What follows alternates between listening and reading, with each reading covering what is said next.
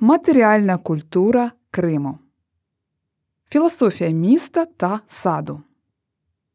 Турецький мандрівник порівнював зимовий сад альмінського літнього ханського палацу з Едемом. Надпровідність в духовній системі людина сад людина. Витвори садово-паркової архітектури глибоко і сповна розкривають як естетичні подуви епохи, так і внутрішній світ певної людини, її етнокультури, її цивілізації. Читача навряд чи здивує зображення кримських садово-паркових ландшафтів, адже їх створювали, зважаючи на конкретні, а саме кримсько-татарський смак, філософію, культуру. Їх було підготовлено всім попереднім розвитком етносу, що його відомий американський географ і етнограф назвав геніальному всьому, що стосується до садового мистецтва. Ітиметься про один, вочевидь, на той час найкращий споміж садів парків у долині Ашлама поблизу Бахчисараю. Це такий чудовий сад, де як у райському садку Гулістані від краю до краю тече буркотлива вода, що затримується біля палаців. У саду закохані, залишившись віч навіч, слухають спів солов'їв. Вода і повітря там такі причудові, що якщо хто небудь залишиться там на самоті одну годину, то забуде горя і журбу і буде в радості. Є там ще і різні басейни, фонтани та палаци хавернаки, такі, що якщо на них погляне знавець архітектури, то притулить палець до вуст і розум його буде вражений. Тисячі різновидів квітів із причудовими пахощами, надіслані в дар ханам, сповнюють дух аромату. Особливо чудові головки анатолійського бакіраза, схожі на мускус рума, саджанці трапезунської гвоздики. Стамбульський золотий тюльпан Монла Челеби, тюльпан Чили Хаджи, тюльпан Кягатхані, різноманітні червоні півонії, істанкійський гіацинт і ще сотні інших квітів пишніють в цьому саду.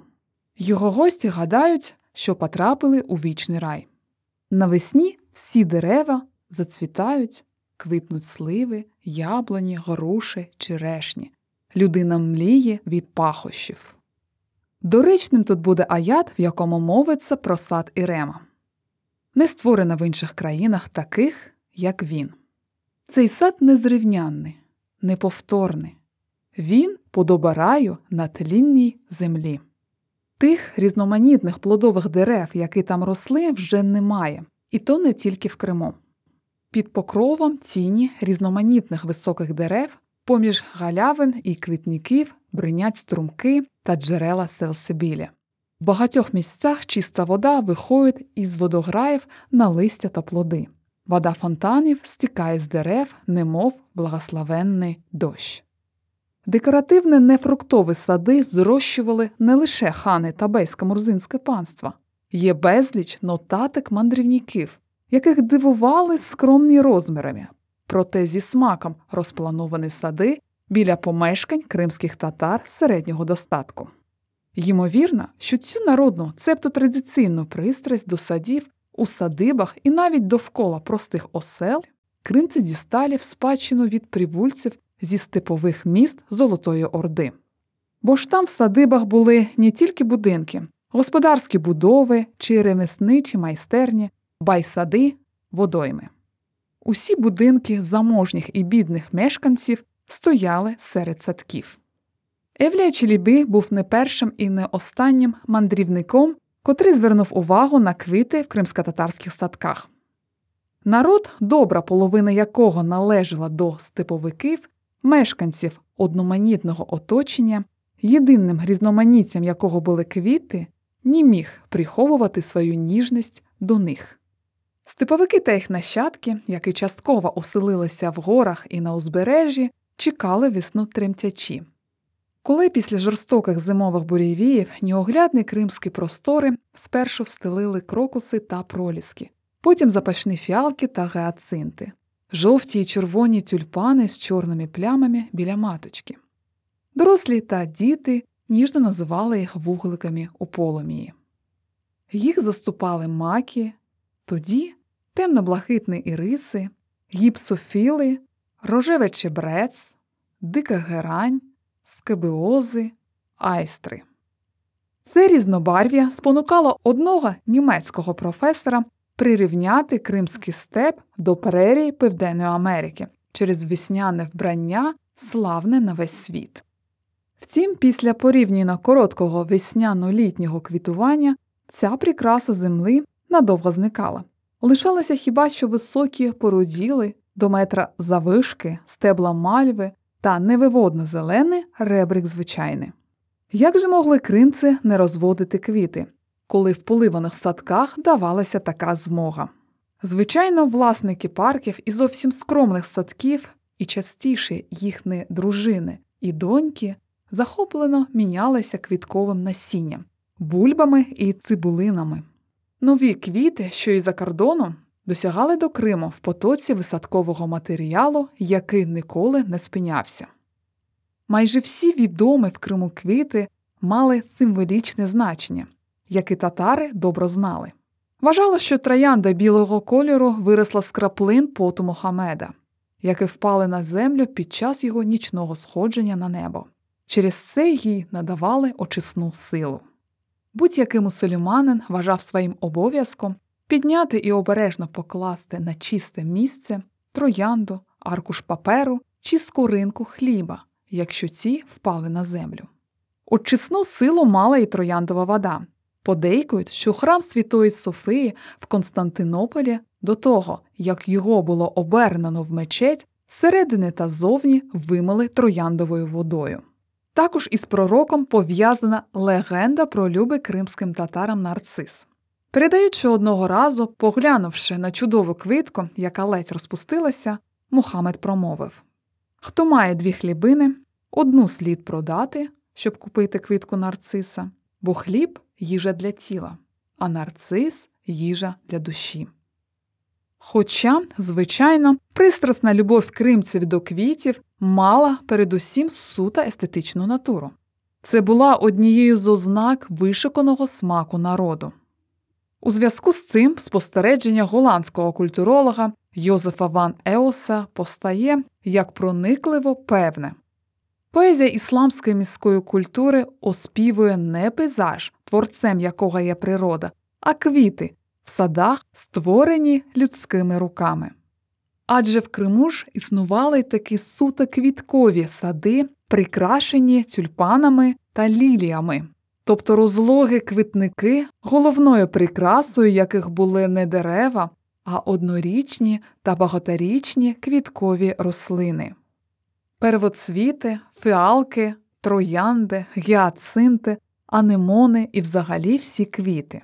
Їх можна було купити на вулицях Криму, напіврозваленого після захоплення росіянами, ще й Гезлева, котрий був зголоднілий і зневажений від окупації. Вже у XVII столітті міські та приміські сади Криму були страшенно популярні як місця вишиканого відпочинку. На відміну від європейських, зокрема французьких садів тих часів, там не було ні статуй, ні сузір'їв прямих алей, цебто символів конкретних осіб чи їхніх діянь. Етноцентризм та егоїзм були однаково далекі від кримсько-татарської етнічної психології і загалом ісламської філософії. Сади Криму були місцем самоєднання зі свідобудовою, яка поставала перед смертним як природа його землі. Це було світле джерело, припавши до якого людина гостро відчувала свою приналежність до Всесвіту, розчинялася в ньому, усвідомлюючи себе одним із шедеврів Аллаха. Тож не дивно, що кримські татари використовували будь-яку можливість побувати в садах парках, передусім нічними чи вечірніми годинами. А мусульмани-мандрівники у своїх спогадах видавали таким ночам у кримських садах, кримським солов'ям і дзюркотливим парковим джерелам найбільш зворушливу і дивовижну для людини 21 століття увагу. Нам на допомогу приходить славетна книга мандрів. В Бахчисараї було 26 прогулянкових місць райських садів. Найліпше з поміж них Падишахський сад Ашлама. В ньому садівники не заважають мужам газавату, закоханим і коханцям, знавцям ремесел, мандрівникам, суходолам і морем оглядати його уважним поглядом і походжати. Наступне місце для прогулянок сад Качі. Далі садки Сурень, потім луг і прогулянкова місцина, палаці Сефергазеаги з грушевими деревами, простір, який буяє квітами. Далі сади Куба, садки Ескіюрта. Тоді з кіблового південного боку Бахчисараю на пагорбі місцина для прогулянок, площа для спільної молитви Мехмед Гірей Хана. Це розлога лука. Тут людина, яка молиться, схиливши голову до землі, обов'язково вшанується щастям в обох світах і наблизиться до Бога. Коли ж піднятися від цього місця поклоніння вгору в напрямку кібли, місцина для прогулянок, палац Юсуфа, побудований ханом Мехмед Гіреєм. Тобто Ашламадере та інші поблизькі долини не були в історії кримських парків якимось винятком. Автор свідчить про парки східної частини півострова. На Кримському острові немає таких інших садів, як ці садки Судака. Хоча біля фортеці Мангуб, долинах Качі та Бельбеку є відомі сади. В Судаку земля садів дорогоцінна, дарує радість, тут приємне повітря та вода, розложисті землі, тут б'ють джерела живої води. Кожен із цих садів схожий на райські і на сади Ірема. Сад як витвір національного мистецтва був частиною культури всіх прошарків кримськотатарського народу.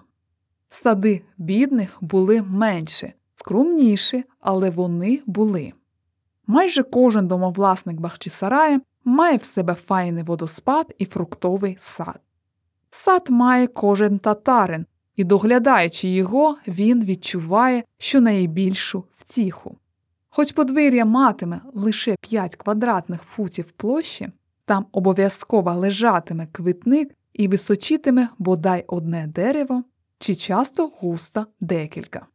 Не тільки в степу, ба й в інших мисцивостях півострова, без лісу в східному Криму, поблизу Коктебеля, Кефі чи Янікале. Саме сади, штучно зрошена зелень, здалеку сповищали подорожнього про те, що він наближається до села. Вочевидь, вважалося справою честі виростити стільки зелені, щоб все село було цілком укрите від пекучого сонця влітку і від крижаних вітрів взимку.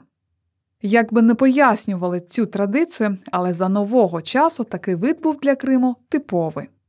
Не можна забувати і про те, що не тільки сади, а й кожна рослина, що там росте, мала своє виняткове значення. В кримських палацах були не лише майстри зі складання букетів, а й садівники, які так уміли добирати на квітниках сорти, що кожна квітка мовчки виражала одну єдину думку чи привітання. Троянда в ісламській символіці уособлювала не лише ніжні почуття, а й мудрість.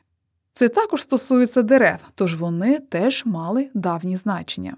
Наприклад, кипарисові алеї дарували в літню спеку не лише тінь та аромат, а й нагадували про вічність життя тим, хто гуляв під їх захистом. Турецький письменник, Нобелевський лауреат Орхан Памук у своїй славетній книзі про Стамбул пише Кипариси необхідний елемент традиційного ісламського саду. Вони незмінно фігурують і на малюнках, де зображено ісламський рай. Кипариси з'явилися в Криму з першими грецькими переселенцями, які з античних часів вважали це дерево символом світла. Значно пізніше його почали злучати з уявленням про смерть. Втім, це типове перенесення значень, яке зробилося тому, що мусульмани саджали кипариси не тільки біля огорош власних садів, а й біля кладовищ. Там ці вічно зелені, цебто його вічно живі гілки було покликано втішити скорботних, мовлячи, що люби покійники живуть в їхніх нащадках, що життя вічне.